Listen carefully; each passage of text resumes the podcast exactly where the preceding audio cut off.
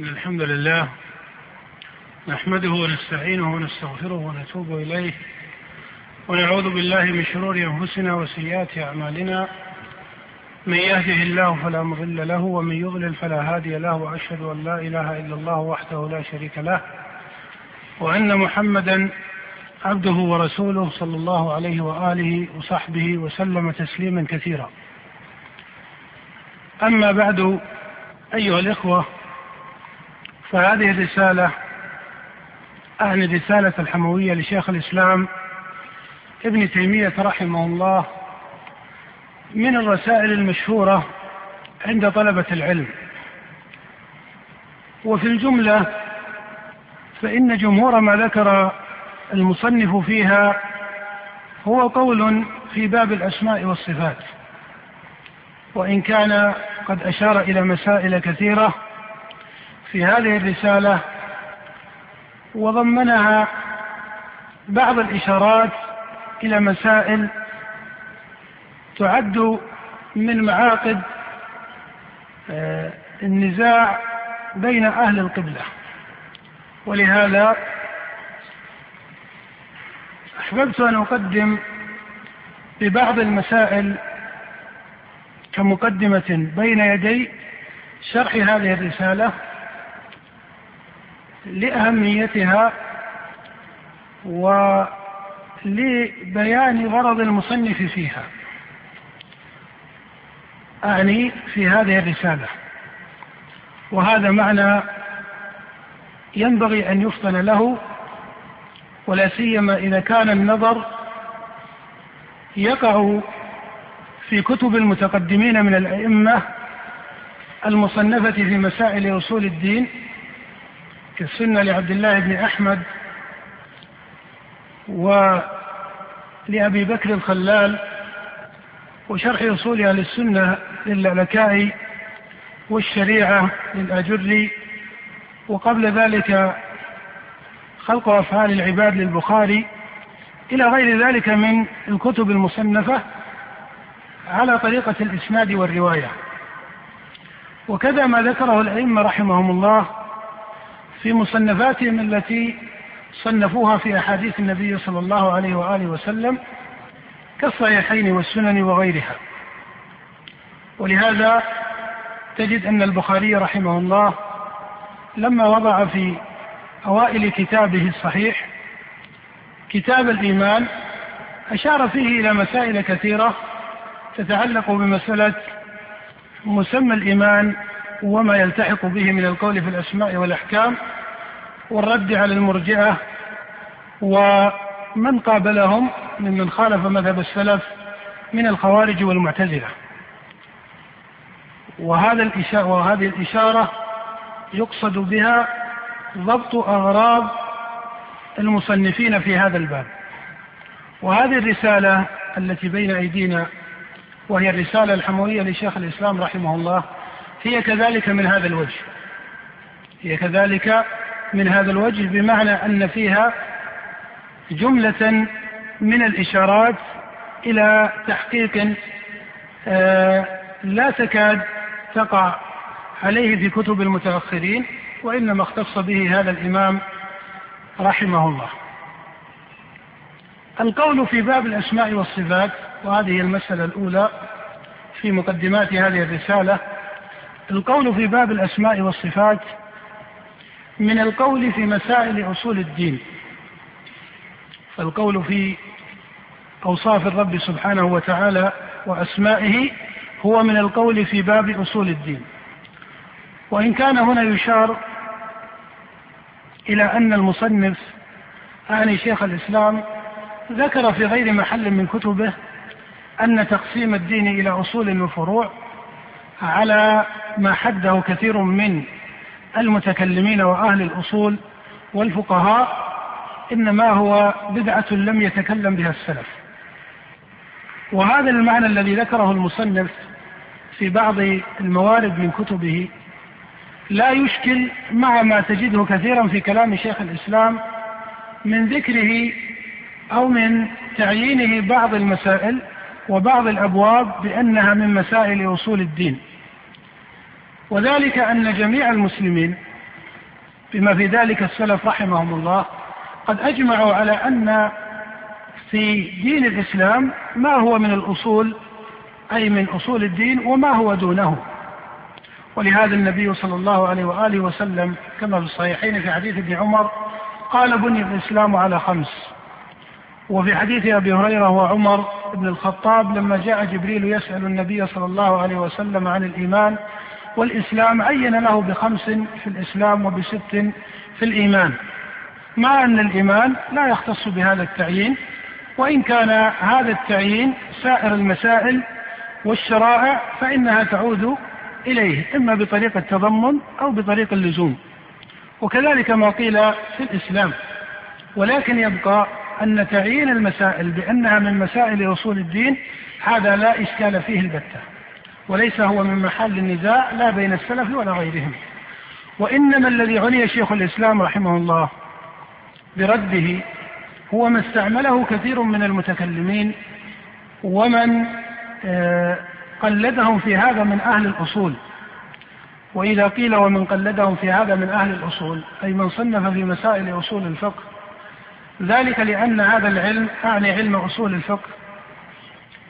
قد اشتغل بالتصنيف فيه خلق من المتكلمين أي ممن نشأوا على الطرق الكلامية وكتب الأصول آه، كثير منها على هذه الطريقة. وإن كان فيها تحقيق في هذا الباب أعني باب أصول الفقه إلا أن فيها مسائل بنيت على العلم الكلامي وهو علم حادث يأتي التنبيه إلى بعض كلام الأئمة فيه. فالمقصود هنا أن ما عابه شيخ الإسلام في هذا التقسيم هو من جهة اعتبار الحد فيه.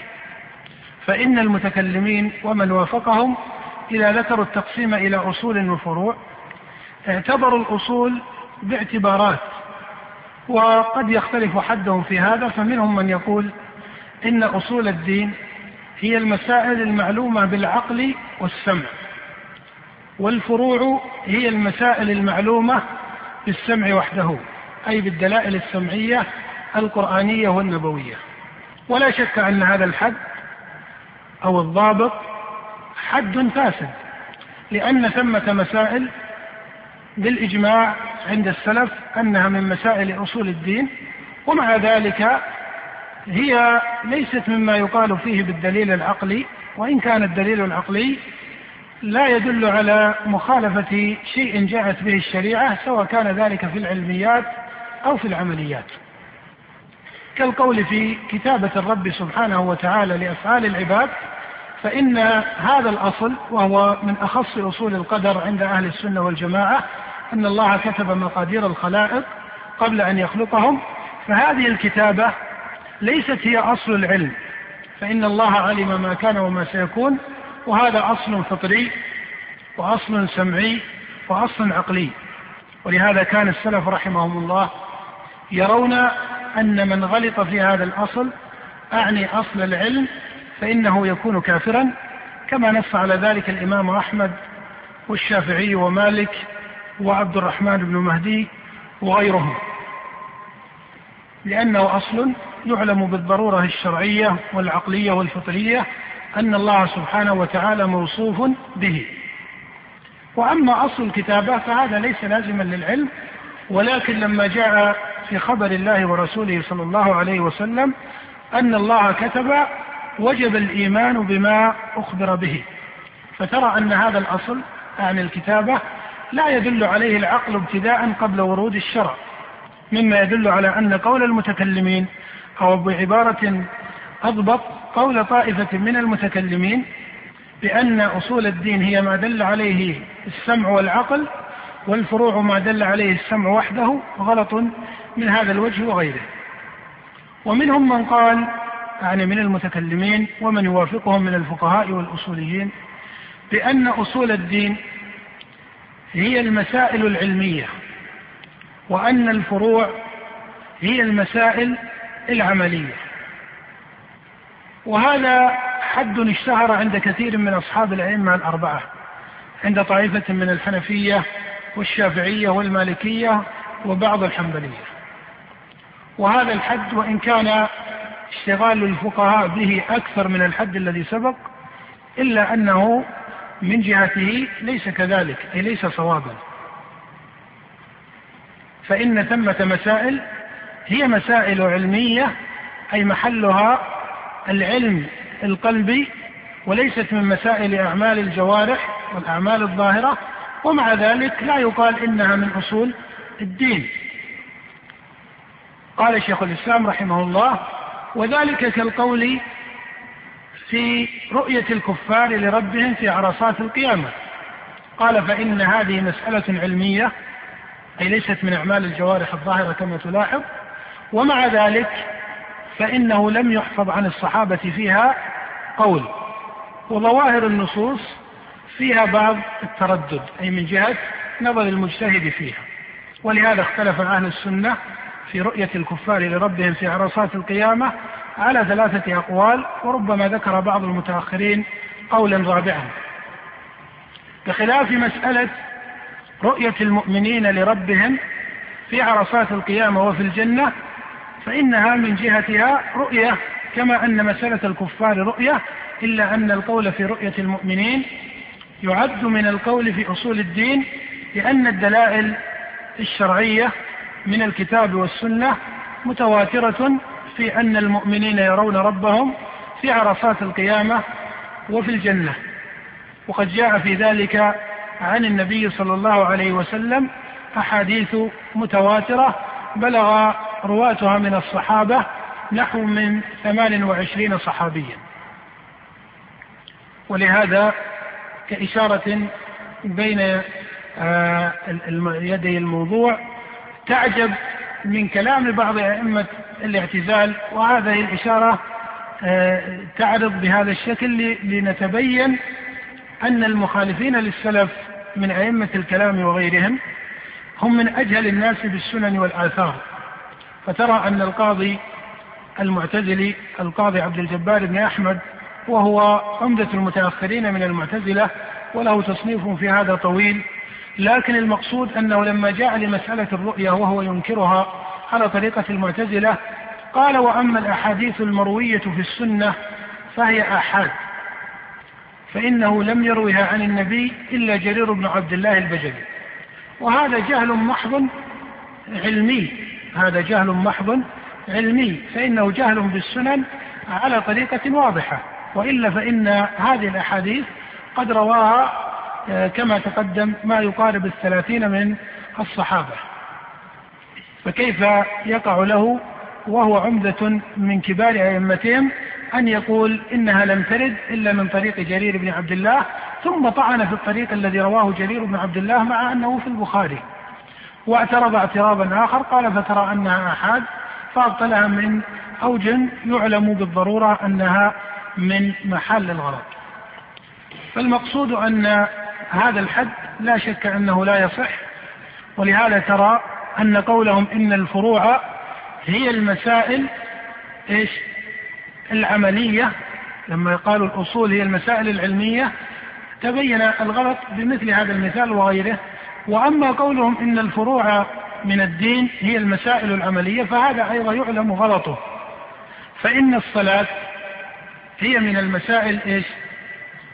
العملية ومع ذلك قد أجمع المسلمون على أن الصلاة ركن من أركان الإسلام. فكيف يقال إن الفروع هي المسائل إيش؟ إن الفروع هي المسائل العملية. ولهذا مختصر هذه المسألة أن القول بأن الأصول هي تقع على هذه الحدود والفروع تقع على هذه الحدود التي يستعملها من يستعملها من المتكلمين ومن يوافقهم هذا هو الذي أراد شيخ الإسلام أو قصد في كتبه إلى رده وإبطاله. وأما أن القول في مسائل الصفات ومسائل القدر ومسائل الإيمان ومسائل الصلاة أي من جهة وجوبها وركنيتها وأمثال ذلك فإن هذا لا شك أنه من القول في أصول الدين وهذا ليس محل نزاع بين السلف بل ولا محل نزاع بين آه، سائر طوائف المسلمين. فهذه هي المسألة الأولى التي قصد آه، التنبيه إليها لأنه يقع في كلام الشيخ رحمه الله يعني شيخ الإسلام آه، ما هو تارة من الذم لهذا التقسيم فيفهم هذا التقسيم على وجهه.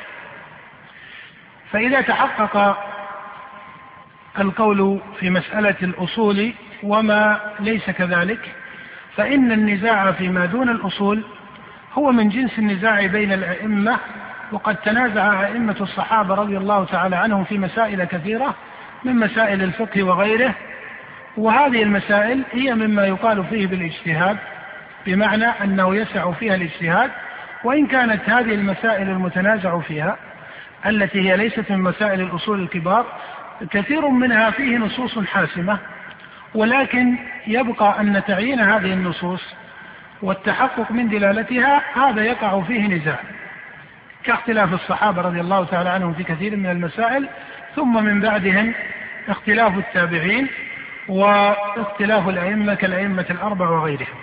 فهذا النوع من المسائل كالمسائل الفقهية وأمثالها قد يقع على جهة الاختلاف ولكن لا يكون من مسائل الإشكال لأنه من باب الاجتهاد. ولهذا يجب الواجب على طالب العلم فيه أن يجتهد في اتباع ما يراه مقاربا للدليل آه، من الكتاب والسنة ولا يلزم في ذلك أن يلتزم مذهبا واحدا أو قولا واحدا.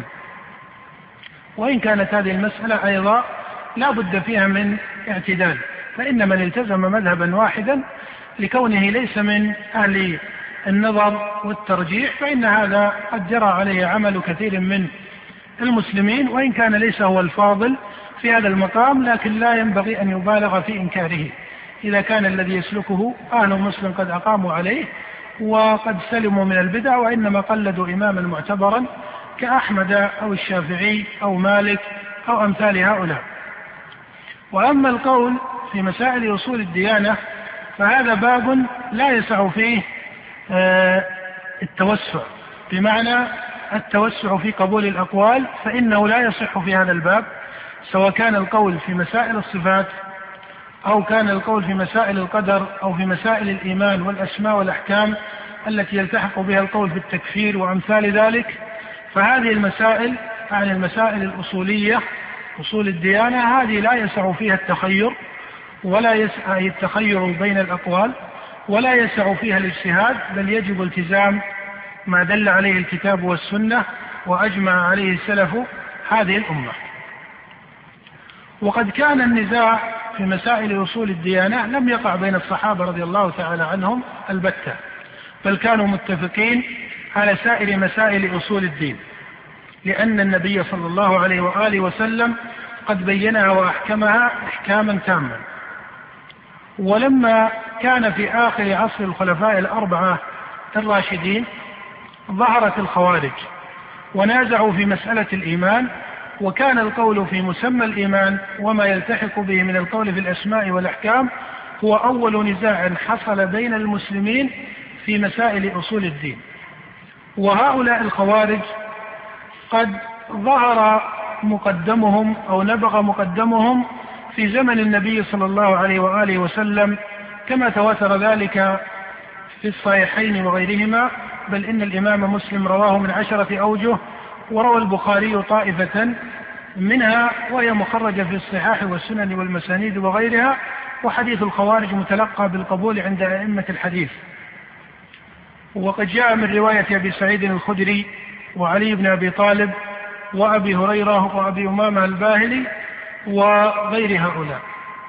وفيه قصة بعث علي بن أبي طالب رضي الله تعالى عنه إلى النبي صلى الله عليه وسلم من اليمن بذهب في أديم مقروض لم يحصل من ترابه فقسمه النبي صلى الله عليه وسلم بين أربعة نفر في سياق محصله في آخر الرواية أن قام رجل غائر العينين مشرف الوجنتين ناسج الجبهة كث اللحية محلوق الرأس مشمر الإزار فقال أعدل يا محمد فإنك لم تعدل. وفي رواية إن هذه قسمة لم يرد بها وجه الله.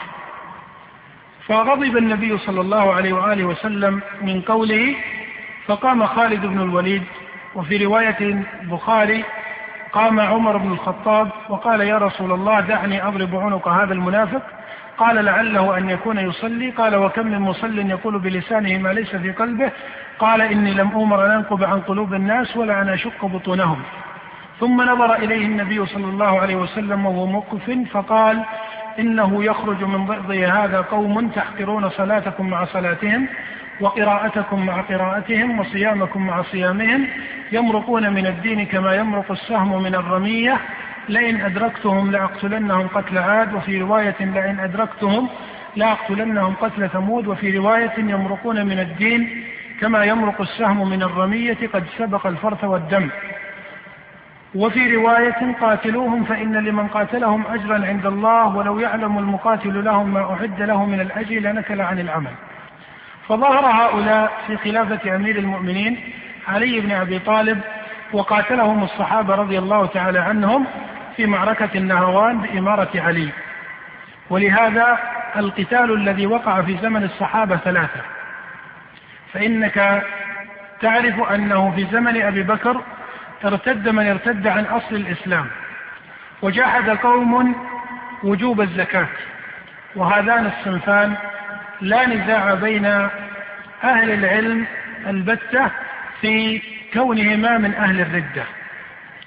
وإنما ثمة صنف آخر في زمن أبي بكر وهم الذين منعوا, وجوب منعوا دفع الزكاة ولم يجحدوا وجوبها. فهذا الصنف الثالث قد ثبت بالسنة أن أبا بكر رضي الله تعالى عنه قد قاتلهم فهل كانوا مرتدين أم كانوا من أهل البغي؟ هذا اختلف فيه المتأخرون من أصحاب الأئمة الأربعة. وجمهور الفقهاء من أصحاب الشافعي ومالك وأبي حنيفة وطائفة من الحنابلة كما يذكره الخطابي والنووي وغيرهم أنهم من أهل البغي وليسوا من أهل الردة. ولكن الذي عليه الجمهور من السلف كأئمة المدينة النبوية كمالك وكالإمام أحمد رحمه الله وجمهور العراقيين والشاميين من الأئمة الكبار أن هؤلاء مرتدون عن أصل الإسلام. ووجه الردة التي لحقتهم من جهة أنهم منعوا الزكاة وقاتلوا عليها. من جهة أنهم منعوا الزكاة وقاتلوا عليها وهذا مذهب الجمهور من السلف أن من قاتل على منع الزكاة فإنه يكون كافرا بخلاف ما إذا ترك الزكاة ولم يقاتل عليها لكونه لم يحتسب عليه أي لم يقم عليه أحد يستدعي طلب الزكاة منه أو لغير ذلك. القصد أنه إن جمع مع ترك الزكاة المقاتلة على تركها والصبر على القتل في ذلك فإن هذا يكون كافرا. وقد كان الأئمة رحمهم الله آه، يفرقون بين ترك الزكاة وبين من تركها وقاتل عليها. ولهذا كان الإمام مالك بل والإمام أحمد في الراجح من مذهبه أن تارك الزكاة ليس كافرا ولكنه لم تختلف الرواية عن مالك وكذلك هو الصواب في مذهب أحمد وهو الذي رجحه كثير من محقق الحنابلة أنه إن قاتل على ترك الزكاة فإنه يكون كافرا عملا بسنة الصحابة. وقد حكى أبو عبيد وهو من الأئمة الكبار مذهب الصحابة قاطبة أن هؤلاء مرتدون. وشيخ الإسلام رحمه الله يميل إلى أن هذا القول كأنه يقارب أن يكون إجماعا وإن كان لا يجزم به على التمام. وهذه مسألة المباني الأربعة هل تركها كفر أو ليس كفرا؟ هذه محل نزاع بين الأئمة. والجماهير من السلف على أن ترك الصلاة كفر وفي هذا نزاع يذكر عن مالك والشافعي وأبي ثور ومحمد بن شهاب الزهري ومكحول الشامي. أن تارك الصلاة ليس كافرا لكن الجماهير من السلف على أنه كافر. وقد حكى إسحاق ابن إبراهيم الحنظلي وأيوب السختياني الإجماع على أن ترك الصلاة آه، كفر.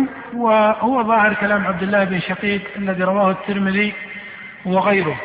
وأما الزكاة ففيها نزاع إذا لم يقاتل عليها أما إن قاتل عليها فلم يحفظ عن إمام من أئمة السلف التصريح بأنه لا يكون كافرا وأما القول في الصوم والحج فهو محل نزاع وفيه روايتان عن الإمام أحمد رحمه الله.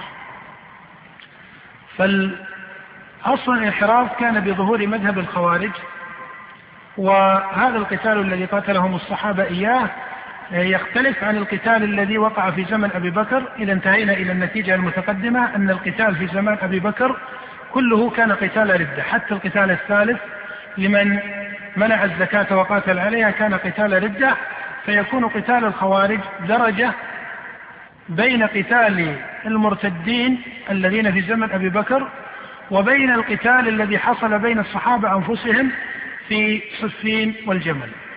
فإن القتال في صفين والجمل لم يكن من باب قتال آه، البغي المتعين. وإن كان الذين لم يتبعوا علي رضي الله تعالى عنه ويسلموا له قد وصف النبي طائفتهم في الجملة بأنها باغية. كما ثبت في الصحيح تقتل عمارا الفئة الباغية. ولكن مع ذلك معها شيء من الحق. ولهذا ثبت في الصحيح تمرق مارقة على حين فرقة من المسلمين تقتلهم أولى الطائفتين بالحق. فهؤلاء الصحابة رضي الله عنهم مجتهدون والمخطئ منهم له أجر والمصيب له أجران كما في الصحيحين عن عمرو بن العاص إذا حكم الحاكم فاجتهد ثم أصاب فله أجران وإذا حكم فاجتهد فأخطأ فله أجر. وتعلمون مذهب السلف رحمهم الله في القتال الذي جرى بين الصحابة وأنه يكف عن ذلك وأنهم مجتهدون في هذا فمن أصاب فله أجران ومن أخطأ فله أجر وقد كان الصحابة في القتال في صفين على ثلاث طوائف فطائفة مع علي وطائفة في صف معاوية وطائفة اعتزلوا القتال كمحمد بن مسلمة وأبي بكرة وسعد بن أبي وقاص وقد كان أفضل الناس إذ ذاك بعد علي بن أبي طالب بل إنه بالغ في الاعتزال حتى خرج إلى إبله كما ثبت ذلك في الصحيح وترك المدينة. وظاهر مذهب أحمد تصويب هذا الذي اتخذه سعد وأمثاله. قالوا لأن عليا مال إليه في آخر الأمر وتبقى أن هذه مسألة نزاع هل كان الصواب ترك القتال أم كان الصواب مع علي في قتاله؟ هذه مسألة القتال ليست مسألة أن عليا أولى بالحق. أما أن عليا أولى بالحق فهذا إجماع للسلف. وقد قال الإمام أحمد رحمه الله من لم يربع بعلي في الخلافة فهو أضل من حمار أهله. ولكن مسألة السيف هذه مسألة مختصة في هذا الباب. ولهذا كان أحمد يرى بل يحكي الإجماع على أن عليا أولى بالحق وأن من لم يربع بخلافته فهو أضل من حمار أهله لما ثبت في السنة في المسند وغيره من حديث سفينة وغيره أن النبي صلى الله عليه وآله وسلم قال الخلافة بعدي ثلاثون فخلافة علي خلافة راشدة بإجماع السلف وإن كان معاوية قد اجتهد فأخطأ. ولكن مسألة السيف فيها تردد بين الأئمة أيكون الصواب تركه أم يكون الصواب مع علي؟ ولم يرجح سيف معاوية أحد من الأئمة المتقدمين وإنما هو مسألة طائفة من الفقهاء المتأخرين. فهذا القتال تراه طرفا والقتال الذي وقع في زمن أبي بكر يكون طرفا آخر فقتال الخوارج وسط بين هذين القتالين فليسوا هم كالصحابة في صفين والجمل هذا بالإجماع عند السلف وليسوا كالمرتدين فإن الراجح في الخوارج أنهم ليسوا كفارا وإن كانوا بغاة بغيا شديدا لكن الصحابة رضي الله تعالى عنهم الذين قاتلوهم بأمر النبي صلى الله عليه وآله وسلم لم يعتبروهم كفارا أو لم يأخذوا فيهم سنة الكفار في القتال كالإجهاز على الجريح واتباع المدبر وإستباحة النساء والذراري وأمثال ذلك والغنائم وأمثال ذلك هذه لم يعملها الصحابة الذين كانوا قاتلوا الخوارج في النهروان إمارة علي لم يعاملوهم هذه المعاملة. ولهذا حكى شيخ الإسلام أن مذهب الصحابة رضي الله عنهم أن الخوارج ليسوا كفارا وإن كانوا بغاة بغيا شديدا وإنما موجب القتال الذي شرع فيهم دفعا لصولهم عن المسلمين لا من باب أنهم لا من باب أنهم إيش؟ كفار. وهذه مسألة أيها الأخوة لا بد من ضبطها فإن الشريعة قد تأمر بقتل من ليس كافرا أو بقتاله والشريعة قد تمنع قتل من هو كافر أو تمنع إيش؟ قتاله. واضح؟ نقول الشريعة قد تأمر بقتل أو قتال من ليس كافرا. وتأمر أو قد تأمر بعدم قتل أو قتال من هو كافر بإيش؟ بالإجماع. فترى أن اليهود والنصارى إذا دفعوا الجزية هل يجوز قتالهم ونقض العهد معهم؟ هذا بالإجماع أنه لا. وقد اختلف الفقهاء رحمهم الله في أخذ الجزية من غير اليهود والنصارى. وترى أن المعاهد لا يجوز الاعتداء عليه ولو لم يكن من أهل الجزية. ما دام أنه إيش؟ ما دام أنه في مدة العهد التي فرضها المسلمون له. فترى أن دمه حرم مع أنه إيش؟ مع أنه كافر. وكذلك ترى أن القاتل عمدا يقتل مع أنه مع أنه مسلم. والزاني المحصن يرجم مع أنه مسلم. والمحارب إذا ثبت فيه حكم الحرابة فإنه يقتل على الصفة التي ذكرت في سورة المائدة مع أنه بالمحاربة لا يخرج من الملة. وكذلك إذا اجتمع الطائفة على بغي شديد ولم يندفع صولها وشرها عن المسلمين إلا بالمقاتلة فإنها تقاتل وإن كان حكمها إيش؟ أنها مسلمة. وإن كان حكمها أنها مسلمة فيكون الخلاصة أنه لا تلازم بين مسألة القتال ومسألة الكفر. فالصحابة قاتلوا الخوارج هذا لا إشكال فيه بل قد أجمعوا على قتالهم. وترى أن قتال الصحابة فيما بينهم اختلف فيه لكنهم لم يختلفوا في قتال الخوارج. ولهذا كمحصل نقول إن قتال الخوارج مشروع بالنص والإجماع. أما النص فهو النص النبوي وأما الإجماع فهو إجماع الصحابة على قتالهم. وأما القتال الذي بين الصحابة فهو ليس مشروعا لا بالنص الصريح ولا بالإجماع. أما الإجماع فالصحابة لم يجمعوا وأما النص فإن النص المستدل به في هذا محل نزاع بين الأئمة. وشيخ الإسلام يميل إلى أن الكتاب والسنة ليس فيها دليل على هذا القتال يعني القتال الذي وقع بين الصحابة. ويقول إن هذا مذهب أحمد والجمهور من السلف وأما قوله تعالى وإن طائفتان من المؤمنين اقتتلوا وأصلحوا بينهما فإن بغت إحداهما على الأخرى فقاتلوا التي تبغي قال فإن هذا القتال إنما يشرع بعد الصلح إن بغت بعد الصلح. هذا محل كلام آخر هذا محل كلام آخر ويبقى أن المسألة فيها اجتهاد بين الصحابة رضي الله تعالى عنهم. فلما ظهر هؤلاء الخوارج في آخر عصر الخلفاء الأربعة وبعد عصر الخلفاء الأربعة الراشدين في آخر عصر الصحابة ظهرت بدعة أخرى في أصول الدين وهي بدعة القدر. وهي بدعة القدرية الذين قالوا لا قدر إنما الأمر أنف. وقد أدركت بدعتهم طائفة من الصحابة كابن عمر وواثلة وجابر بن عبد الله وابن عباس فتبرأوا منهم. وهؤلاء القدرية صنفان منكرة للعلم لعلم الرب ومن باب أولى ينكرون ما بعده. فهؤلاء كفار عند السلف. وجمهورهم وهو الذي تقلده المعتزلة ودخل القول فيه على طائفة من أهل الإسناد من رجال الإسناد أن قالوا بقول القدرية الذي محصله أن الله لم يخلق أفعال العباد. فالقول بإنكار علم الرب بأفعال العباد هذا قول غلاتهم وقد انتهى أمره في الجملة. وهؤلاء كفار عند السلف ولا إشكال في كفرهم لتضافر الدلائل الشرعية القاطعة بكفر من قال ذلك لأنه وصف لله بالجهل. ولكن الجمهور من القدرية أقروا بأن الله علم ما كان وما سيكون ومن ذلك أفعال العباد ولكنهم قالوا إن الله لم يخلقها ولم يردها ويشاءها. لم يخلقها ولم يردها ولم يشاءها. فهذا هو المذهب الذي شاع في جمهور القدرية تقلدته المعتزلة بأسرها ودخل على جمهور الشيعة بعد المئة الثالثة بل في آخر المئة الثالثة دخل جمهور هذا المذهب على طوائف الشيعة من الإمامية والزيدية وغيرها ودخل هذا المذهب على بعض رجال الإسناد بعض رجال الحديث. ولهذا الإمام أحمد قال لو تركنا الرواية عن القدرية لتركناها عن أكثر أهل البصرة. لكن هنا ينبه إلى مسألة آه، لطيفة وهي أن القول بالقدر الذي كان يقوله بعض رجال الإسناد لم يعتبروه على طريقة المتكلمين من المعتزلة. وهذا فرق لطيف.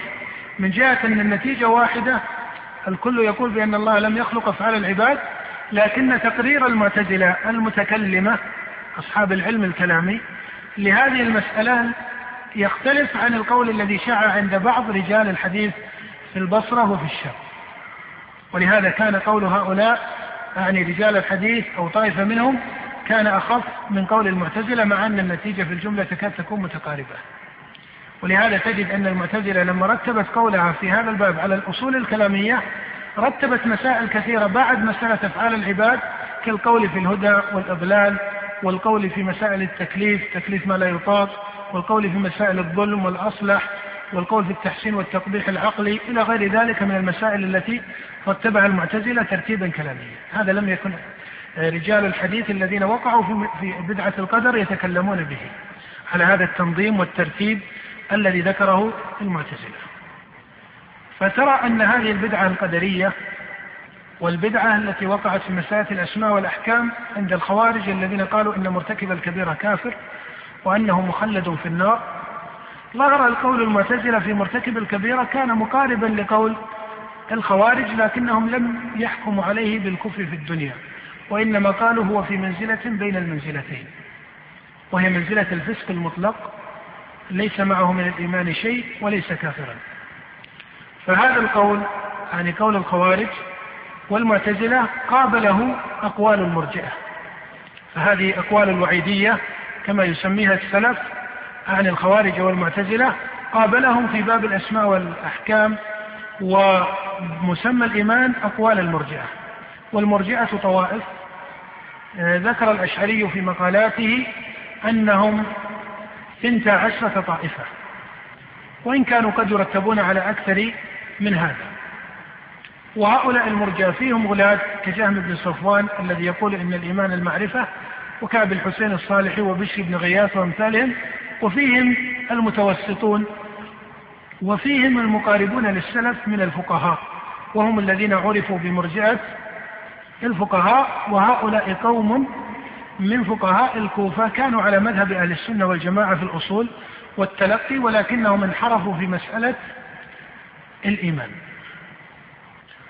ولهذا ترى أنك إذا نظرت إلى مسائل أصول الدين التي تنازع فيها المسلمون فترى أن مسألة الصفات لم يشتبه القول فيها على أحد من المعروفين بالسنة والجماعة.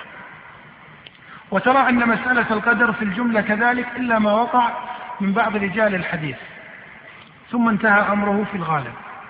ولكن المسألة التي حصل فيها اضطراب عند قوم ممن عرفوا بالسنة والجماعة ثم شاع ذلك في الفقهاء الذين ينتحلون مذهب السلف في أصول الدين هي مسألة الأسماء والأحكام ومسمى الإيمان. وإن كان المتن الذي بين يدينا ليس فيه كلام في هذا الباب لكن أشير إلى أن هذه المسألة ينبغي ضبطها على طريقة السلف. ولهذا لا ترى أن حماد بن أبي سليمان وهو أول من خالف السلف في مسألة الإيمان وهو من أهل السنة لا شك ومن كبار فقهاء المسلمين ومن المعروفين بالسنة والجماعة ومن أصحاب إبراهيم آه، النخعي وله شأن معروف في العلم. لكن لا ترى أن حماد بن أبي سليمان وقع له غلط في مسائل الصفات بل ولا في مسائل القدر وإنما توهم في مسألة الإيمان.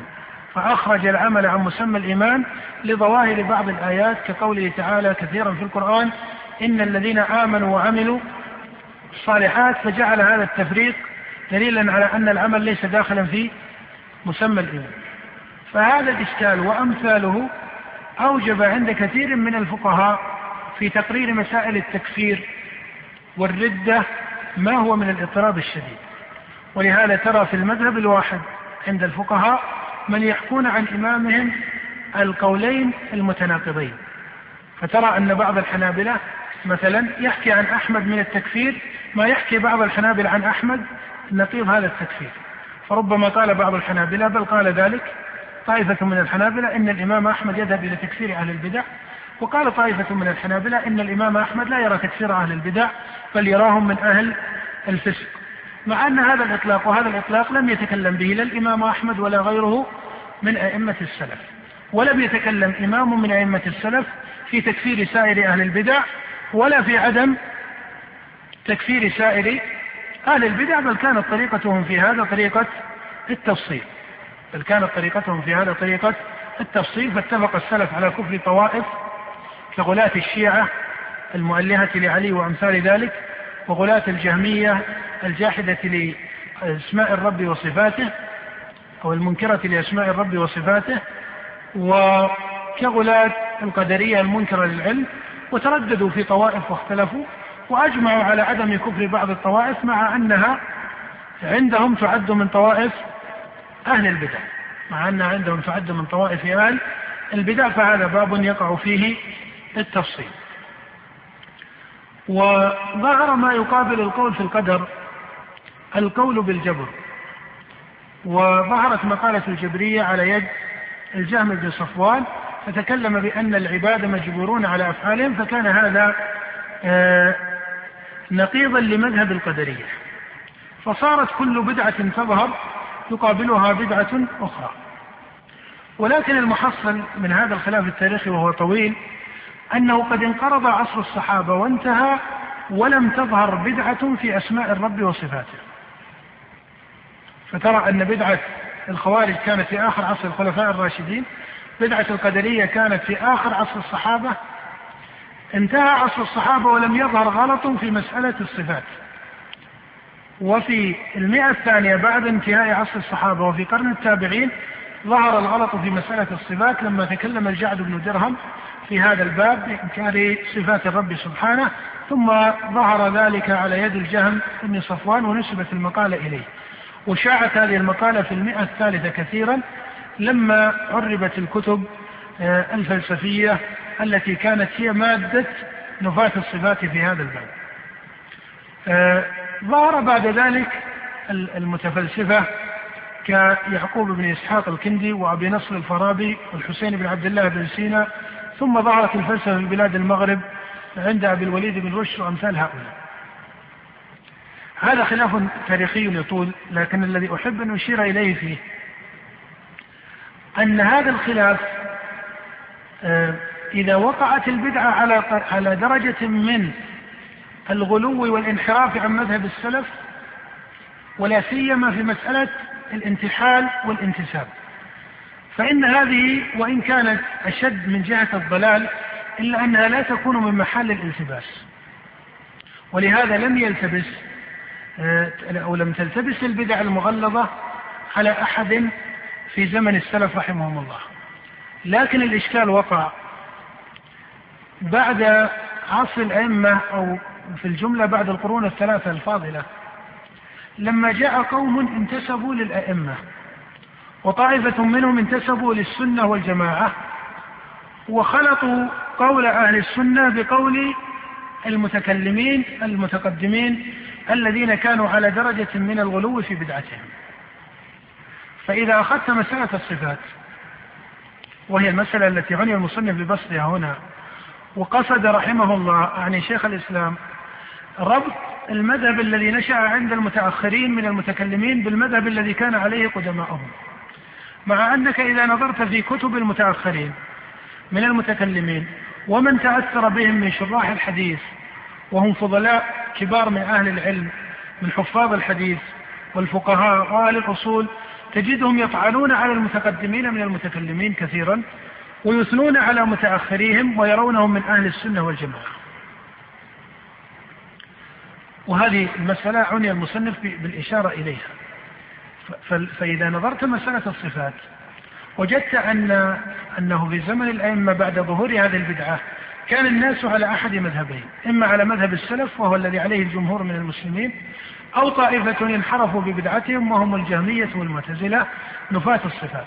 كان هناك مذهب التشبيه عند قدماء الرافضة كهشام بن الحكم وهشام بن سالم وأمثال هؤلاء. ثم انحرفت الشيعة الإمامية بعد ذلك إلى مذهب المعتزلة. ولهذا تجد أن الشيعة في مبادئ المئة الثالثة آه، في الجملة أنهم على طريقة المعتزلة وإن كان قدماءهم كانوا مشبهة وهذا يدلك على التناقض المحض في المذهب آه، كان مشبها ثم انحرف إلى مذهب النقيض التشبيه. ولهذا كانت السنة متميزة من البدعة. لكن في آخر آه، عصر الأئمة رحمهم الله ظهر قوم من المتكلمين اشتغلوا بالرد على المعتزلة وانتسبوا للسنة والجماعة. ولكنهم كانوا من جهة الأصول والتقعيد في الجملة يستعملون الأدلة الكلامية الحادثة التي أسسها أئمة الجهمية وأئمة المعتزلة. ومن أخص من تكلم بهذا عبد الله بن سعيد بن كلاب. وكان هذا في زمن الإمام أحمد. ولما ظهر بطلان قول المعتزلة في مسألة القرآن وظهر انتصار مذهب أهل السنة في زمن المتوكل وكثر رد علماء السنة والحديث على المعتزلة القائلين بخلق القرآن كان عبد الله بن سعيد بن كلاب هذا وهو من علماء الكلام ممن اشتغل بالرد على المعتزلة. وقال إن القرآن كلام الله من جهة أنه حكاية فأطلق عبارات فيها اشتباه. فقال القرآن حكاية عن كلام الله والله يتكلم ولكن الكلام معنى واحد يقوم في النفس ليس بحرف وصوت فصار عنده جملة من قول أهل السنة وهي قوله إن القرآن ليس مخلوقا وعنده جملة من قول أهل السنة وهي قوله إن الله موصوف بالكلام. ولكنه أتى بقول محدث وهو قوله إن القرآن ليس كلام الله حقيقة ولكنه حكاية وقوله إن الكلام ليس بحرف وصوت فهذا القول أسس بدعة فيما بعد هي بدعة نفي الصفات الفعلية وهذه البدعة صارت مزلة أقدام لكثير من فضلاء أهل العلم فترى أن المعتزلة كانت تنفي الصفات اللازمة والفعلية كالنزول والاستواء وأمثالها من الصفات الفعلية. والسلف يثبتون الصفات اللازمة والفعلية. فجاء ابن كلاب هذا وأثبت أصول الصفات اللازمة في الجملة ونفى الصفات الفعلية واستعمل في نفيها دليل المعتزلة ولكنه اختصره بعض الاختصار. من جهة دليل الأعراض حيث قال إن العرض ليس هو ما يقابل الجوهر مطلقا ولكنه ما يعرض ويزول ولا يبقى زمنين. فمن هنا تحصل له إثبات أصول الصفات ونفي الصفات الفعلية. جاء أبو الحسن الأشعري وترك المعتزلة بعد أن كان معتزليا وانتسب لأهل السنة والجماعة ولكنه نصر طريقة ابن كلاب ولم يكن يعرف مذهب أهل السنة والحديث بالتفصيل ولكنه كان يعرفه مجملا. وهذا ليس تقولا على الأشعري لكنك تجده صريحا في كتابه المقالات. فإنك إذا نظرت في حكايته لمقالات المعتزلة تجد أنه فصل مقالات المعتزلة على التمام حتى يذكر قول أبي هاشم الجبائي وحده أو عفوا قول أبي علي الجبائي وحده وقول أبي الهذيل العلاف وحده وقول أبي إسحاق النظام وحده ويفصل مقالات المعتزلة على اتم التفصيل ومقالات المرجئة ومقالات الشيعة. لكن لما جاء لقول أهل السنة والحديث قال جملة قول أهل السنة والحديث ثم ذكر كلامهم كجمل مجملة آه، لا يتجاوز قدرا يسيرا مما ذكره عن المعتزلة. ثم ختم قول أهل السنة بقوله وبكل ما قالوا نقول. فالأشعري التزم جمل أهل السنة ولكنه لم يعرف تفاصيل المذهب. ولهذا صار يطلق جملا عندهم ثم إذا جاء يشرح المذهب في كتبه المفصلة اختلف معهم. فقال إن الإيمان قول وعمل في المقالات لكن لما جاء في الموجز واللمع قال الإيمان هو التصديق وحده. والعمل ليس من الإيمان. وقال في القدر بنظرية الكسب. والأشاعرة من بعده كالشهر الثاني مثلا ومحمد بن عمر الرازي وأمثالهم يقولون إن الكسب هو جبر متوسط كما يعبر الشهرستاني أو أن العبد مجبور في صورة مختار كما يعبر الرازي. فهو نوع من الجبر ولكنه ليس جبرا محضا. هذا اختلاط مذهبي كبير في مذهب أبي الحسن الأشعري. آه، مثله ما وقع عند أبي منصور الماتريدي الحنفي. ولهذا تجد الأحناف بعد أبي منصور الماتريدي في الغالب أنهم ماتريدية وهو مذهبهم عن الماتريدية آه، من جنس مذهب الأشاعرة وإن كان الأشاعرة آه، خيرا منهم في المذهب. بل الإمام الأشعري وقد كان معاصرا للماتريدي لا شك أنه أقرب إلى السنة والجماعة وأكثر عناية بمذهبهم يعني مذهب أهل السنة والجماعة ويعظم السنن والآثار وينتسب لقول السلف بالتصريح بل قال في مقدمة كتاب الإبانة فإن قيل قد أبطلتم قول الخوارج والمعتزلة والروافض فخبرونا قولكم الذي تقولون به ودينكم الذي تدينون الله به قال فنقول ديننا الذي ندين الله به هو ما جاء في كتاب الله وسنة نبيه صلى الله عليه وسلم وما درج عليه الصحابة رضي الله تعالى عنهم والأئمة. ثم قال ونحن بكل ما يقول به أبو عبد الله أحمد بن حنبل قائلون ولما يعتقد ومعتقدون فإنه الإمام الفاضل والرئيس الكامل إلى آخر ما وصف به الإمام أحمد. هذا كلام أبي الحسن الأشعري في كتاب الإبانة. عن أصول الديانة في مقدمة الإبانة تجده. فكان الأشعري مجتهدا في إصابة مذهب السلف لكن لأنه مضى عليه ما يقارب الأربعين سنة في الاعتزال لم يدرك هذا المذهب على التفصيل. فهو انتسب لأهل السنة لكنه لم يحقق مذهبهم وأتى بمذهب ملفق من مذهب أهل السنة وبعض كلام المعتزلة الذي خفي عليه آه، الترتيب فيه وإن لم يخفى عليه أصل المذهب. وشيء من مقالات المرجئة آه، وشيء من مقالات الجهمية بنوع من التخفيف فليس هو جهميا محضا في مسألة واحدة لكنه قارب الجهمية في بعض المسائل وبخاصة مسألة القدر في نظرية الكسب الذي هي نوع من الجبر. طبعا هذا الكلام ليس بالضرورة أن الذي يحققه في أبي الحسن الأشعري آه، هذا يقال كنوع من العدل هو شيخ الإسلام مثلا أو غيره من أهل السنة والجماعة هو يقرره شيخ الإسلام لكن أيضا نقوله لأنه يقرره حتى الأشاعرة. حتى الأشاعرة في كتبهم يقررون هذا. وقد قال أبو جعفر السماني وهو من علماء الأشاعرة من طبقة القاضي أبي بكر الباقلاني إن القول بإيجاب النظر بقية بقيت في مذهبنا من مذهب المعتزلة. الرازي يذكر أن المذهب شارك الجبر في مسائل كثيرة الشهر الثاني كذلك إلى آخره. هذا كلام ذكره الأشاعرة في كتبه. القصد أيها الإخوة أن, أن الطريقة التي التزمها الأشعري وهو من كبار من انتسب للسنة والجماعة وكتابه الإبانة كتاب فاضل في الجملة وإن كان لم يفصح فيه بالتفصيل كثيرا. لكن شيخ الإسلام رحمه الله يقول ومن قال منهم يعني الأشعرية بكتاب الإبانة الذي صنفه الأشعري في آخر عمره ولم يظهر مقالة تناقض ذلك فهذا يعد من أهل السنة. لكن صار مجرد الانتساب للأشعري بدعة. لأنه عرف بالانحراف عن كثير من أصول السلف. وإن كان عن الأشعري من جهة الانتماء والانتساب علي كثيرا باتباع مذهب السلف. وفرق أيها الأخوة بين مسألة الانتماء وبين مسألة تحقيق المذهب في نفس الأمر. الأشعري من جهة الانتماء انتماءه سني سلفي بعد الاعتزال. لكن من جهة تحقيق المذهب هذه مسألة أخرى. هو لم يحقق مذهب السلف في كثير من الموارد أصابه في مسائل ولم يصبه في مسائل. ولهذا تجد أنه في أكثر الأصول يكون قوله مركبا من كلام أهل السنة وكلام غيرهم. أما في الانتساب فهو لا ينتسب بعد الاعتزال إلا للسلف. هذا شأن ثابت له أعني لأبي الحسن الأشعري. الماتريدي ليس بدرجته وإن كان يقارب طريقة المتأخرين من الأشاعرة أشبه ما يكون مذهب الماتريدي بمذهب أبي المعالي الجويني. وأبو المعالي الجويني نزل بالمذهب الأشعري عن طريقة الأشعري كثيرا. وهذه وهذه مسألة من المهم أن ينتبه لها في المذهب الأشعري على وجه الخصوص. أن المذهب كل ما تتقدم في التاريخ يكون أفضل. بمعنى أن كلام الأشعري خير من كلام القاضي أبي بكر الباقلاني. كلام الباقلاني أقرب إلى السنة والجماعة والنصوص من كلام أبي المعالي الجويني أو عبد القاهر البغدادي. الجويني في الجملة أقرب من كلام محمد بن عمر الرازي صاحب نهاية العقول والمطالب العالية والأربعين في أصول الدين هو من أوسع من صنف وهو عمدة المتأخرين من الأشاعرة هو وأبو الحسن الآمدي.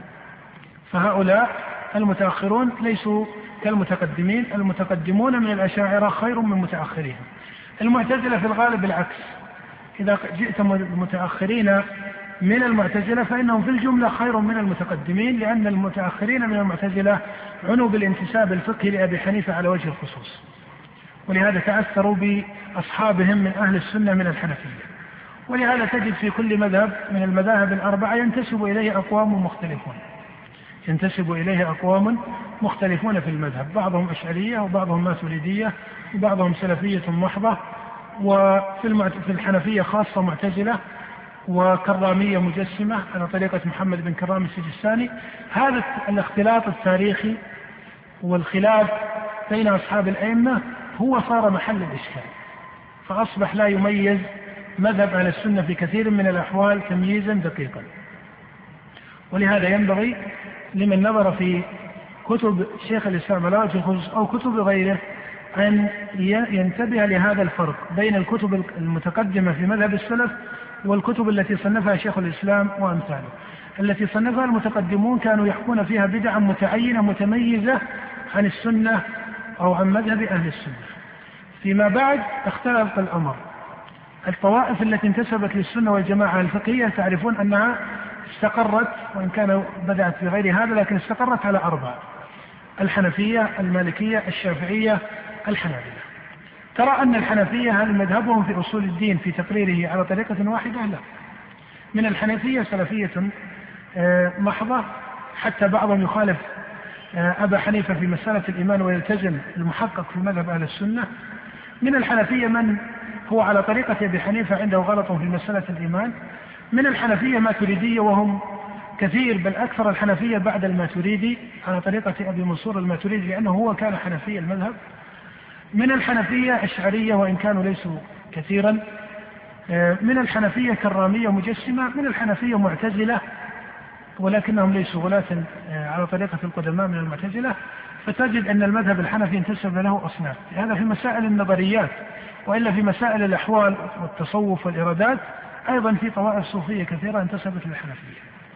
الشافعية بعضهم كذلك أشعرية بعضهم أهل سنة محضة ترى يعني إذا قارنت بين ابن كثير أو بين أبي الحجاج المزي فهؤلاء شافعية في المذهب إذا قارنت بينهم وبين محمد بن عمر الرازي تجد فرقا فابن كثير والمزي على طريقة الإمام الشافعي المحفوظة عنه في تقرير مسائل أصول الدين وينهون عن علم الكلام ويذمونه ويلتزمون المأثور عن السلف. إذا جئت محمد بن عمر الرازي آه، وهذا محمد بن عمر ليس هو محمد بن زكريا. محمد بن زكريا الرازي هذا الفيلسوف الكيميائي المتطبب هذا كان متقدما. أما محمد بن عمر فهو ابن الخطيب صاحب المطالب وغيرها والاشعري. آه هذه المذاهب ينبغي الاعتدال معها وأخذها على طريقة السلف وأنها درجات. آه، مسألة أخرى نختم بها هذا المجلس حتى إن شاء الله في يوم غد يكون أحد الأخوة يقرأ نص رسالة لشيخ الإسلام عن الرسالة الحموية ويكون التعليق عليها. مسألة أخرى لعل تكون المسألة الأخيرة أو ما قبل الأخيرة. آه أنه لا بد من ملاحظة إذا, إذا نظرت في كلام هؤلاء الطوائف وما قرروه في مسائل أصول الدين فإن القول في هذه الطوائف لا بد أن يكون منفكا من جهة الفرق بين القائل ومقالته. من جهة الفرق بين القائل ومقالته. يقول شيخ الإسلام رحمه الله ما من إمام من أئمة المتكلمين إلا وفي كلامه ما هو كفر.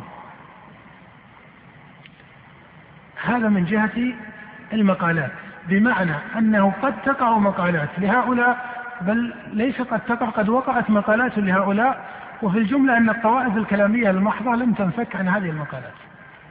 تكون هي في نفس الأمر من جهة الحكم الشرعي كفر. لكن إذا قيل إنها من جهة الحكم الشرعي في نفس الأمر أنها كفر فلا يعني هذا أن القائل بها يلزم أن يكون إيش؟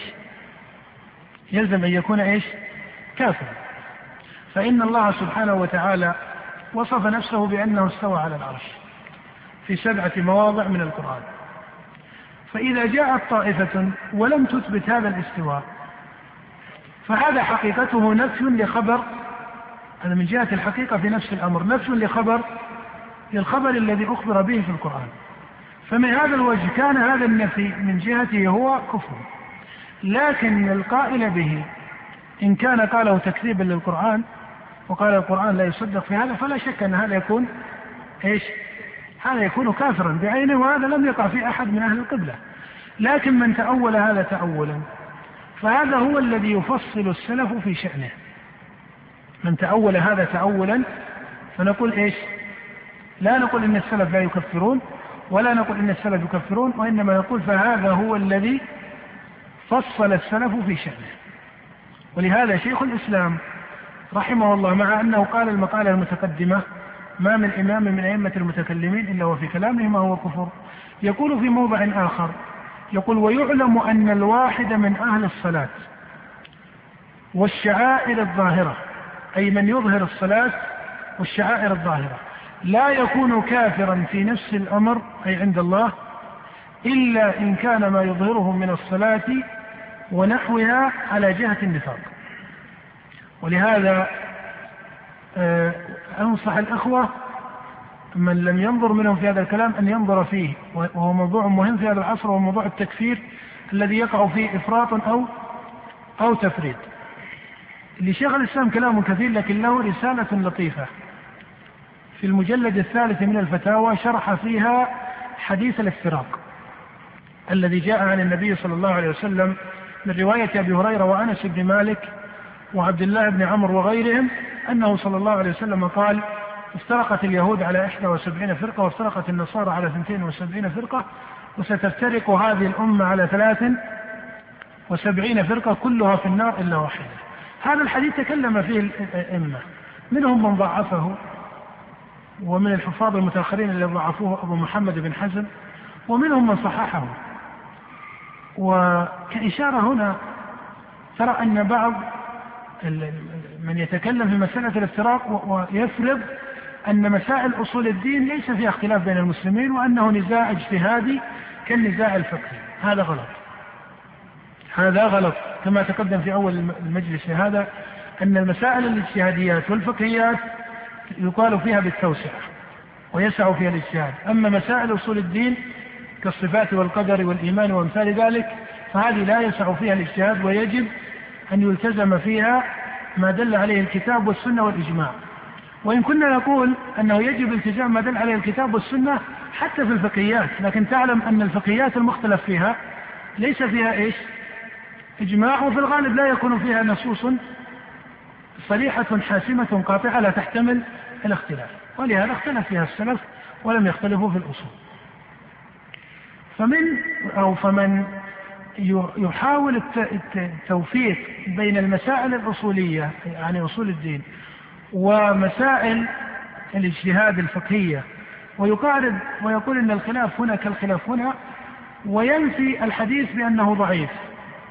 يعني حديث افترقت اليهود. يقول هذا مبني هذا التفريق مبني على حديث ضعيف. وضعفه ابن حزم وفلان وفلان. هذا الكلام حقيقته ليس بشيء لا من جهة الواقع التاريخي ولا من جهة النصوص النبوية. لأنه هب أن الحديث ضعيف.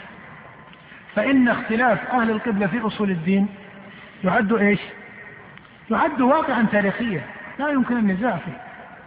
لا يمكن لأحد أن يجادل فيه. ترى المعتزلة متحيزة بنفسها. الخوارج سلت السيف على الصحابة. طوائف الشيعة أيضا لهم شأن يطول. المرجعة القدرية إلى آخره. فهذا شأن يعد واقعا تاريخيا أقرت به سائر الطوائف. فمحاولة القول بأنه ليس بشيء أو مبالغة أو تكلف هذا هذا ليس من باب المنطق العلمي الصحيح. ثم أيضا من جهة السنة النبوية.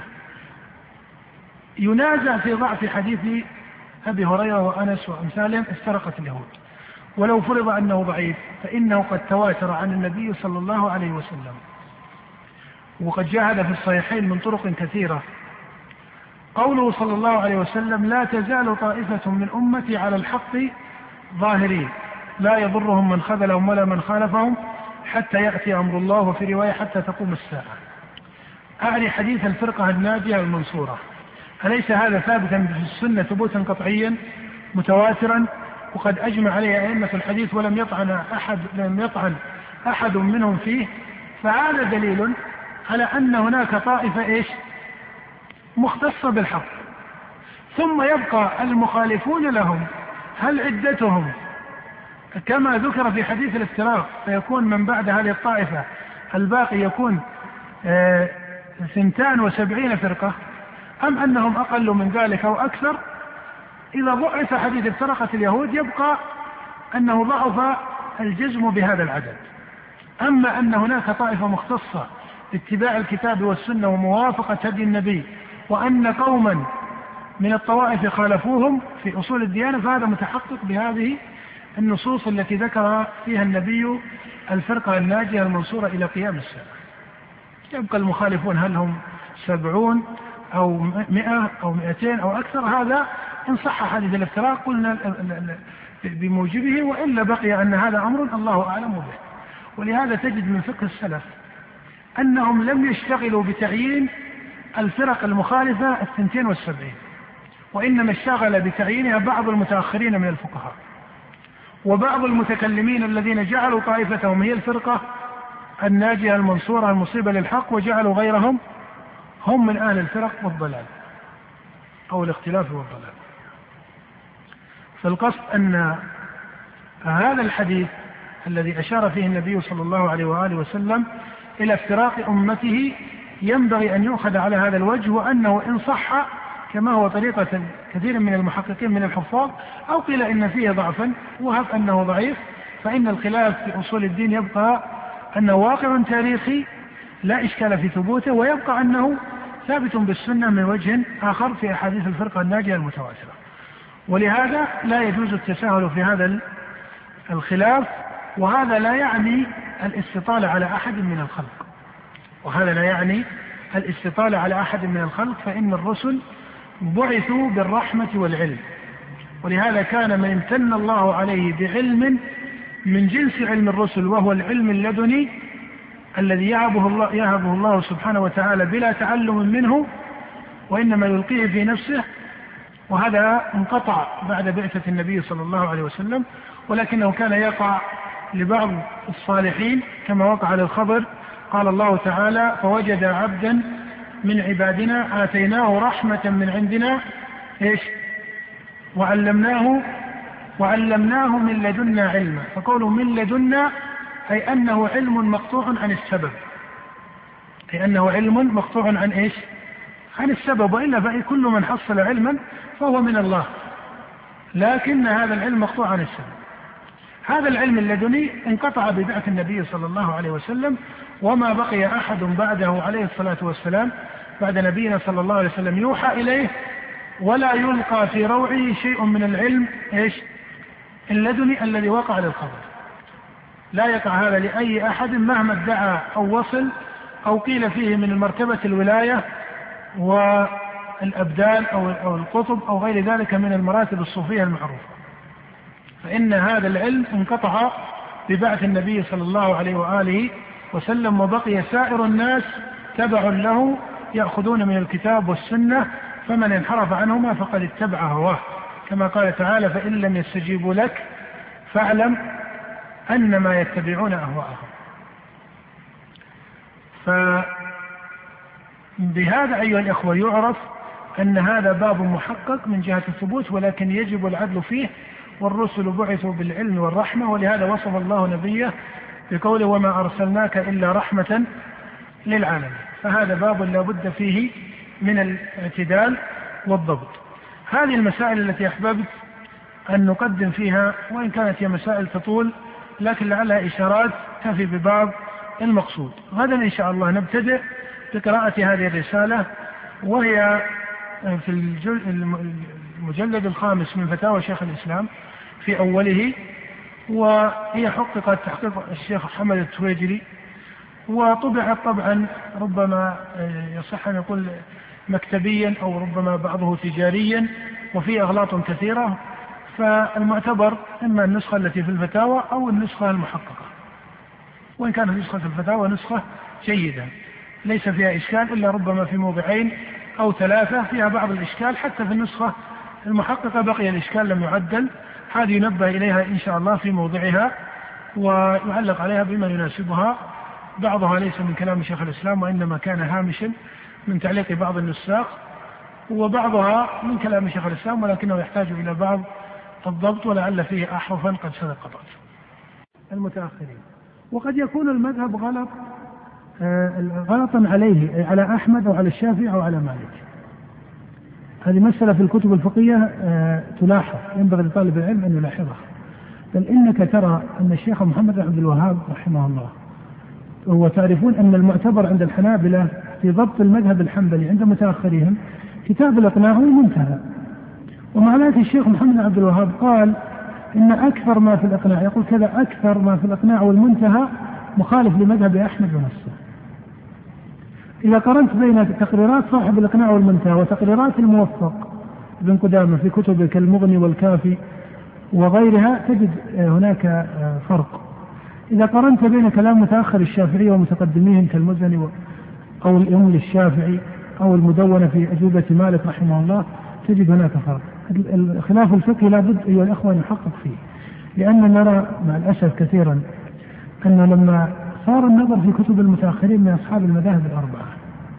وتجد أن المتأخرين كثير منهم استدلالاتهم لأقوال أئمتهم. فيها ضعف. إما يستدلون بحديث ضعيف أو يبنون المسألة على تعليل فقهي ضعيف.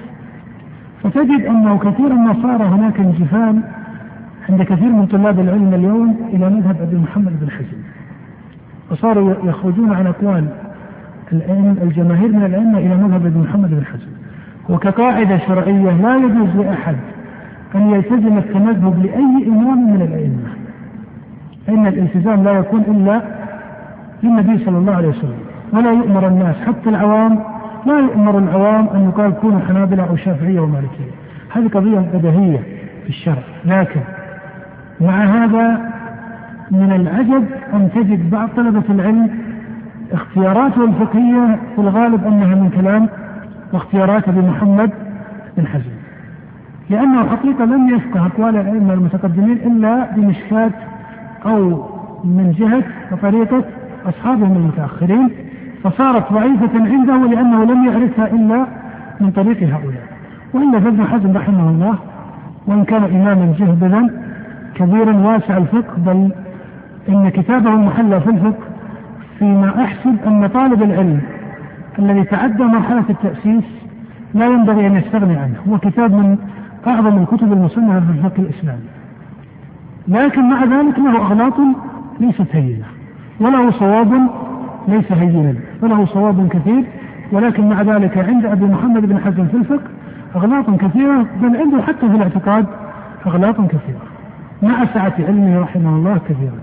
فقصد أن مسألة التمذهب أيها الأخوة يجب وينبغي لطالب العلم أن يعتدل فيها وإذا شاء ترجيح الأقوال فليعتبرها بكلام المتقدمين من الأئمة ولا ينبغي الإكباب على الكتب المتأخرة الفقهية التي تبنيها على تعليلات مختصة بالمذهبية معينة أو ذكرها بعض أصحاب المذهب ولم يعتبرها الجمهور منهم.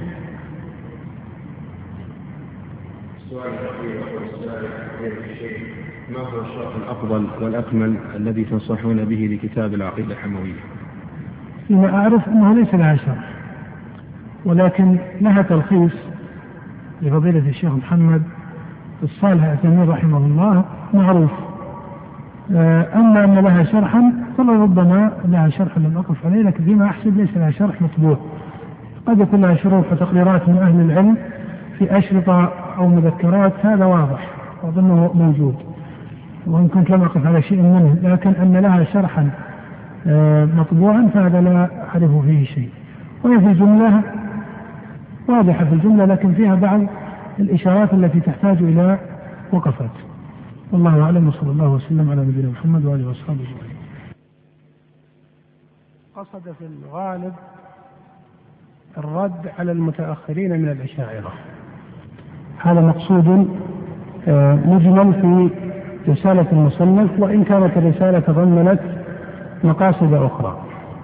لكن المقصود الأخص هو أن المصنف قصد الرد على ما قرره المتأخرون من الأشعرية وبخاصة ما جاء في كتب محمد بن عمر الرازي وهو أوسع الأشعرية المتأخرين تصنيفا في هذا ومثاله وإنما كان الأمر كذلك لأن المصنف لما قرر في رسائل وفي مجالس له كثيرة معتقد السلف كان يقع في كثير من المناظرة له.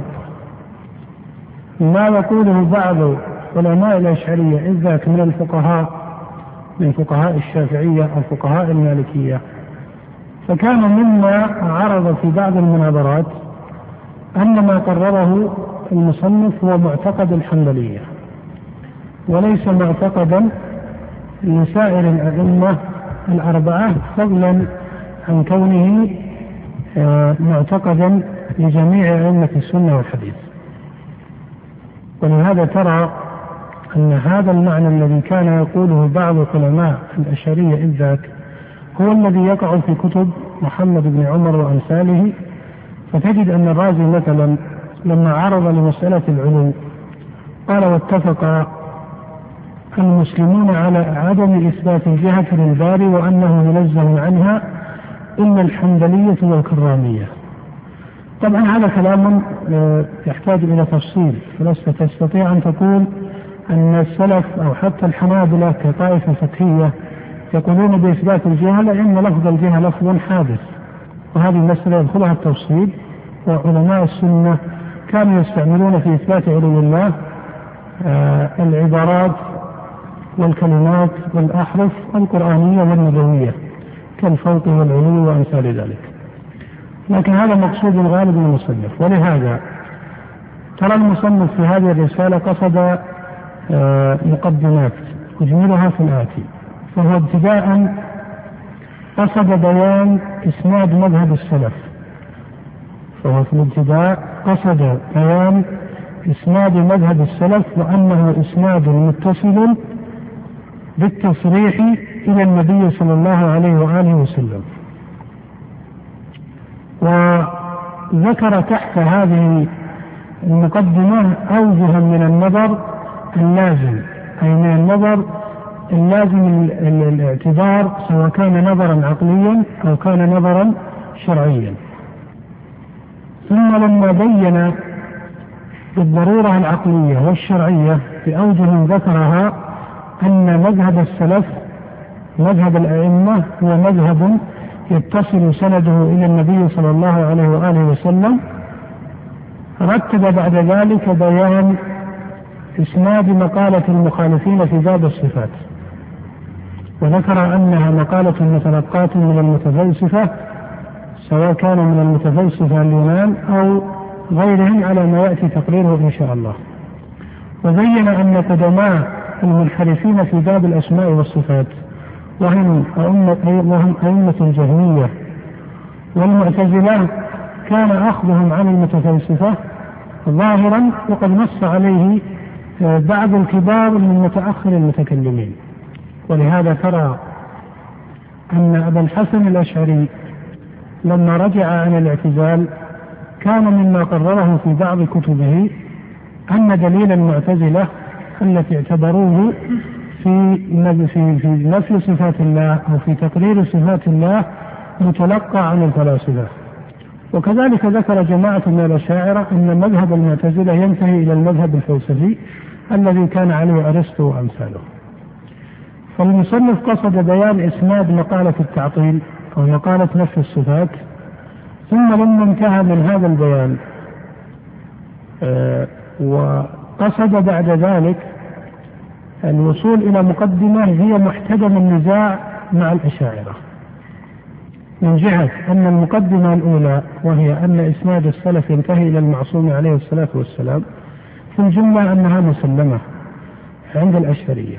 وكذلك المقدمة الثانية فإن الأشعرية يختلفون كثيرا مع المعتزلة فضلا عن الجهمية ولهذا ترى أن كتب الأشاعرة جمهور الرد المفصل يقع فيها على طائفة المعتزلة.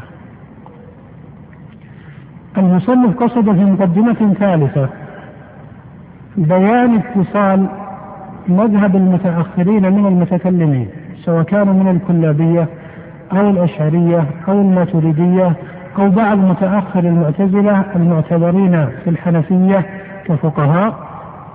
ومن تأثر بهذه المذاهب الكلامية المتأخرة من فقهاء المذاهب الأربعة بالاستثناء حتى الحنابلة فإن طائفة منهم تأثروا ببعض مقالات الكلابية والأشعرية فقصد المصنف بيان الاتصال بين مقالات التأويل المتقدمة التي أجمع السلف بل وحتى الأشاعرة أجمعوا على ذم أصحابها. وهي مقالات المعتزلة الأولى ومقالات الجهمية الأولى.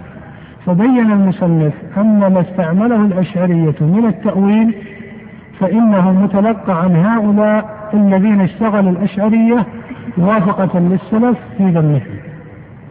وهذا تجده يقع له إذا وصل إلى قوله رحمه الله وهذه التأويلات الموجودة اليوم بأيدي الناس مثل أكثر التأويلات التي يذكرها أبو بكر بن فورك وأمثاله هي بعينها تأويلات بشر بن غياث وأمثاله الذين ذمهم السلف. فهذا المحل من كلام المصنف هو وصل للمذهب المتأخر عند المتكلمين سواء كان أشعريا أو كان كلابيا أو كان ماتريديا أو كان ينتسب إلى أحد المدارس الفقهية الأربعة. وحينما نقول أو كان ينتسب إلى أحد المدارس الفقهية الأربعة. لأن بعض الفقهاء رحمهم الله وكما أسلفت بالأمس أن حين نتكلم فإننا نبين هنا حقائق علمية وأما هؤلاء الذين غلطوا في هذا الباب من الفقهاء فهؤلاء اجتهدوا وهذا هو محصل الاجتهاد. يبقى أن هذا الاجتهاد ما قدره من جهة المخالفة هذه مسألة فيها تفصيل. وإن كنا نعتبر أن هذا الاجتهاد ليس درجته بالقطع كالاجتهاد في المسائل الفقهية. لكن يبقى المقصود المجمل أن حكم المقالة ليس بالضرورة أنه يضطرد إلى قائلها. فيقال إن المتأخرين من المتكلمين بل وبعض الفقهاء نسبوا إلى بعض أئمة السلف أقوالا ليست على مذهبهم.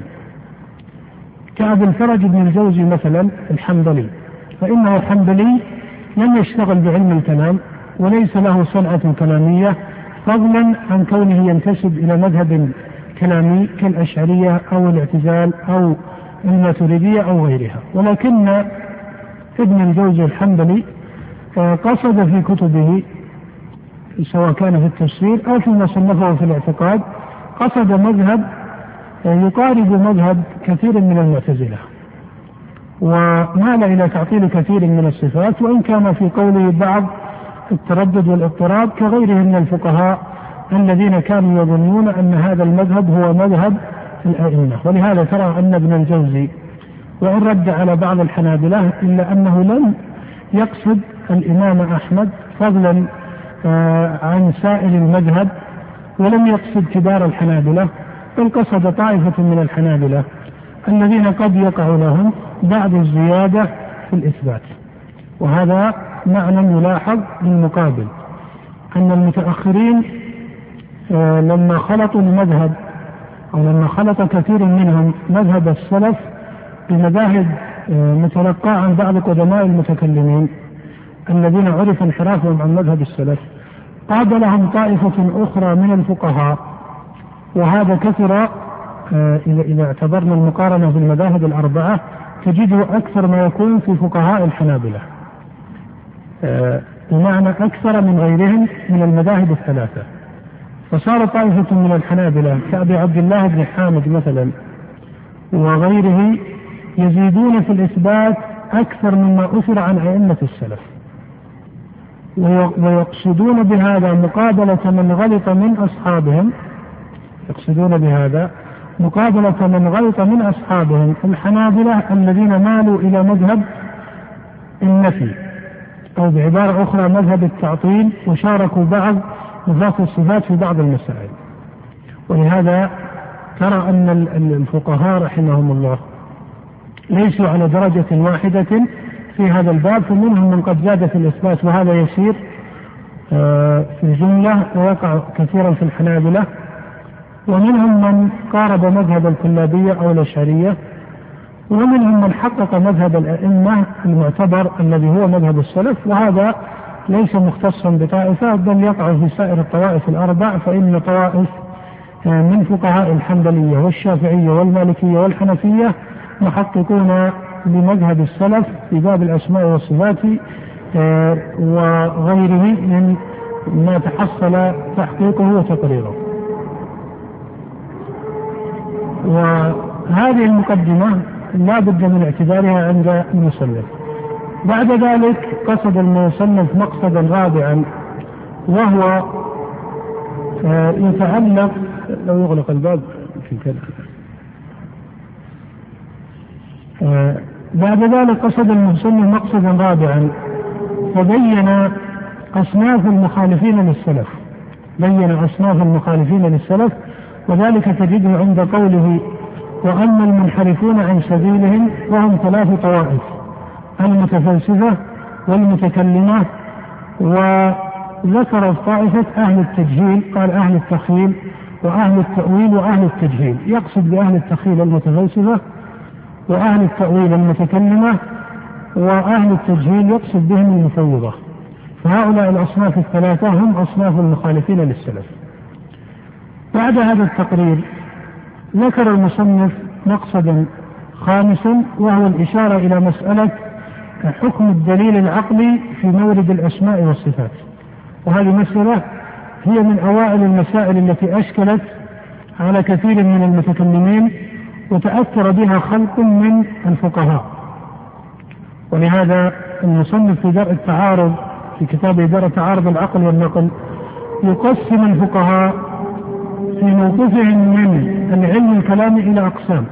فيرى أن قسم من الفقهاء امتحنوا هذا العلم ويرى أن قسم من هذا الفقهاء اشتغلوا به على غير طريقة الامتحان المحضة ويرى أن قسم من الفقهاء صححوا النتائج الكلامية وإن لم يشتغلوا بالعلم الكلامي. بعد هذا التقرير في هذا المقصد الخامس يدخل المصنف في المقصد السادس في رسالته ويأخذ هذا المقصد يكاد يكون ما يقارب نصف الكتاب. عبارة عن نقولات ينقلها المصنف يبين بها أن الإثبات ولا سيما لغير الصفات السبع التي استقر عليها المذهب الأشعري في آخر أمره وإن كان الأشعري آه، وفضلاء أصحابه المتقدمين كأبي بكر الباقلاني مثلا وغيره كانوا يثبتون غير هذه الصفات السبع أي يثبتون هذه وغيرها معها. فقصد المصنف في المقصد السادس إلى استعمال نقولات يتحصل بهذه النقولات نتيجة متأخرة آه، محصلها أن هذا المذهب الذي وصفه المتأخرون من الأشعرية بأنه مذهب مختص بالحنبلية ليس صوابا وأنه مذهب شائع يعني مذهب الإثبات في آه كلام أئمة السلف سواء كان من الأئمة الأربعة أو غيرهم وفي كلام المحققين من الأشعرية كأبي الحسن الأشعري وأئمة أصحابه المتقدمين وفي كلام طوائف من المتصوفة وفي كلام كبار الفقهاء من أصحاب المذاهب الأربعة. فتكون النتيجة أن هذا المذهب ليس مذهبا مختصا بالحنابلة وإنما هو مذهب شائع عند السلف وقرره وأشار إليه خلق من المتكلمين. وحينما نقول قرره خلق من المتكلمين لا يعني أنهم قرروه على نفس التفصيل الذي كان عليه السلف وإنما مقصود شيخ الإسلام هنا أن هؤلاء المتكلمين ومن نقل عنهم من بعض المتصوفة وحتى بعض الفقهاء آه، يحصلون نتيجة أن هذا المذهب ليس مختصا بمن؟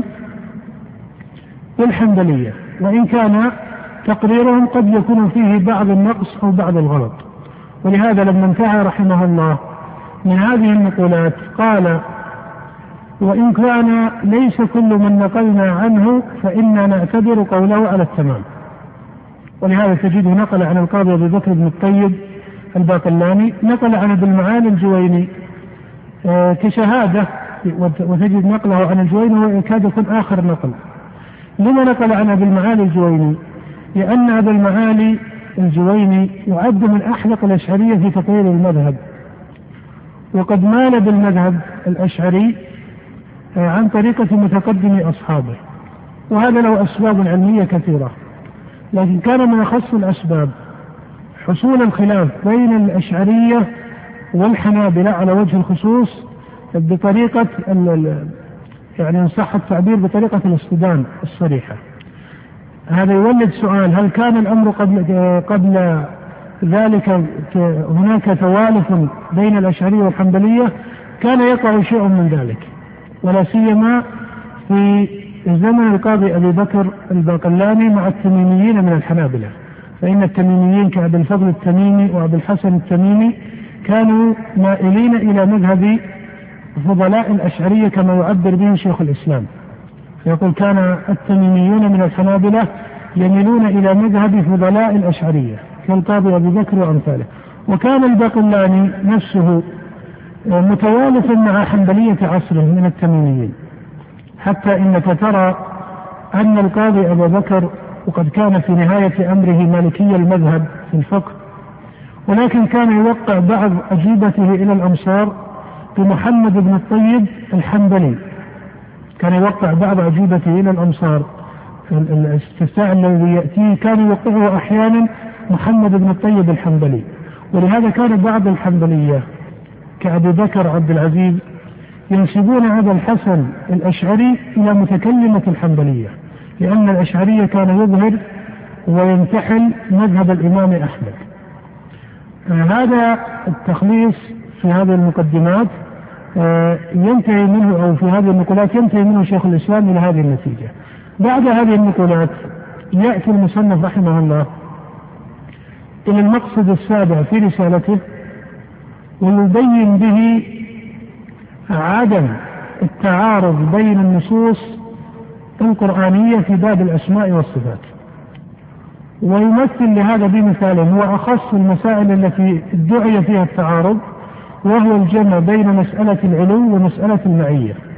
فيبين أن إثبات العلو لله سبحانه وتعالى لا يعارض إثبات المعية سواء كانت المعية العامة أو كانت المعية الخاصة. ثم بعد ذلك يختم المصنف رسالته بالمقصد السابع يبين به خلاصة أصناف أهل القبلة في الصفات ويقول إن أهل القبلة في الصفات لا يخرجون عن ستة أقسام. هذه هي المقاصد التي حوتها رسالة المصنف وترى أن كل مقصد منها يحتاج إلى بسط وتطويل آه، نحاول قدر المستطاع أن ننتهي إن شاء الله من هذه الرسالة في هذين الأسبوعين بتوفيق الله ومشيئته. آه، إن كان الأمر آه، ممكنا قرأنا النقولات وعلق عليها ما يحتاج إلى تعليق. وإن لم يكن الأمر ممكنا نحرص على إنهاء الرسالة ويشار إلى المقصود من هذه النقولات على وجه الإجمال. وإن كان ليس بالضرورة نقرأ, نقرأ سائر الأحرف هذا يحكمها الوقت ولعله يمكن إن شاء الله أن نستوعب الرسالة كاملة.